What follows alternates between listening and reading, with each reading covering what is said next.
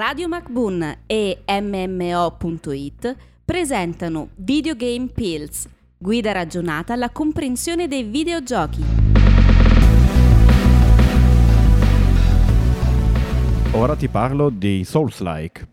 Bentornati a tutti in questa nostra serie di podcast dove parliamo un po' di videogiochi per i non addetti ai lavori e smontiamo qualche preconcetto che li circonda. Io sono Damiano di MMO.it Io sono Stan di MMO.it. e oggi parliamo dei Dark Souls-like. Souls-like. Solo Vabbè, Souls, solo like, per non Souls-like. confondere troppo chi ascolta. Ah, ok, quindi ricominciamo un attimo. Allora, Parliamo di Dark Souls e dei Souls-like, ovvero quelli che sono derivati da Dark Souls. Dark Souls è un gioco, mi pare, edito da From Software. Esatto. Action RPG, quindi Esatto, il, il primissimo è circa degli anni del 2010 o 2011, ora non ricordo. Se vogliamo essere più precisi, la serie e anche il genere nato con il suo predecessore Demon Souls.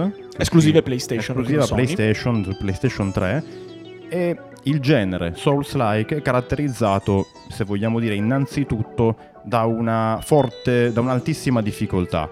Perché il gioco è molto punitivo, ma è punitivo con un senso, perché sprona il giocatore a capire le meccaniche dei nemici, dei boss da sconfiggere, pronandolo appunto a cercare una soluzione intelligente, uno stratagemma per superare l'ostacolo. A me l'unica cosa a cui ha spronato Dark Souls è abbandonare il gioco.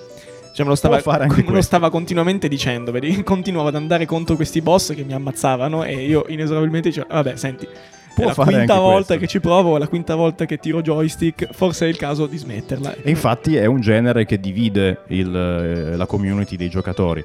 Un altro elemento fondamentale di questa serie, di questo genere, è il level design, perché come un altro genere di cui andremo a parlare in un'altra pillola, i Metroidvania, è estremamente articolato e lascia un sacco di possibilità di connessioni, passaggi, servono chiavi, poteri, ecce- eccetera, eccetera. Quello che notavo principalmente era appunto quello, ovvero che il level design del gioco, a parte che ogni posto del gioco è visibile da altri punti. Esatto. Quindi c'è la possibilità, tutto ciò che vedi nella mappa, volendo ci puoi andare.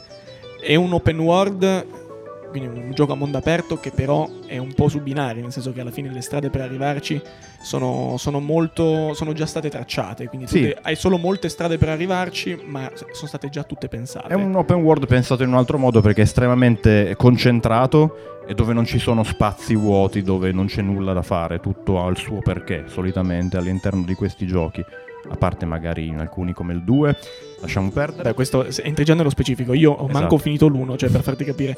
Io, appunto, di Dark Souls ho giocato solamente l'1 e ho giocato quelli che sono alcuni Souls-like, come appunto Lords of the Fallen, Mhm. eh, di cui non mi ricordo la casa, la casa editrice, la casa produttrice, ma mi ricordo soltanto che fu un gioco che ha fatto anche lui molto discutere perché, Mhm. a differenza di Dark Souls, che Dark Souls ha una trama molto particolare, molto nascosta, Sì, è una trama che deve essere scoperta, una trama che non è gettata in faccia al giocatore come molti altri videogiochi. Mhm. Lords of the Fallen è- fa esattamente il contrario, ovvero tu appena parti, cioè non hai neanche questa intro tanto particolare, con eh, qualche risvolto molto poetico, che devi interpretare, che devi parafrasare, ecco. In Dark Souls c'è, in Lords of the Fallen, boh, ti buttano in faccia semplicemente quella che è l'amara e cruda realtà.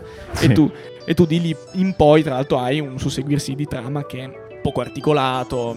È un gioco dove picchi. Dove Ecco. picchi i mostri, ti diverti e, e basta. E questo infatti eh, parlavi della, della narrazione, questo è l'ultimo poi punto importante della- di questo genere, perché la narrazione nei Souls-like è estremamente ermetica, non è così esplicitata come in altre produzioni. Ed è il motivo anche per cui la community di giocatori che rote attorno a questi titoli fa speculazioni, ci sono una serie di video, teorie, eccetera, eccetera, su questi argomenti.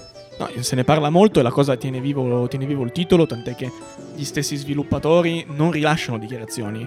N- se qualcuno ha una intuizione sulla trama o su Mhm. qualche aspetto particolare della trama, potrei, potrei chiederlo agli sviluppatori quanto vuoi, potrei inginocchiarti, vendere casa, e tu- ma loro non ti diranno nulla. Ti ignoreranno. Sì, assolutamente, lasceranno, lasceranno che tu rimanga a sguazzare nel tuo brodo, brodo al gusto di Dark Souls. Testi e voci di Damiano D'Agostino e Stefano Beltramo. Produzione Pierpaolo Bonante per Radio MacBoon.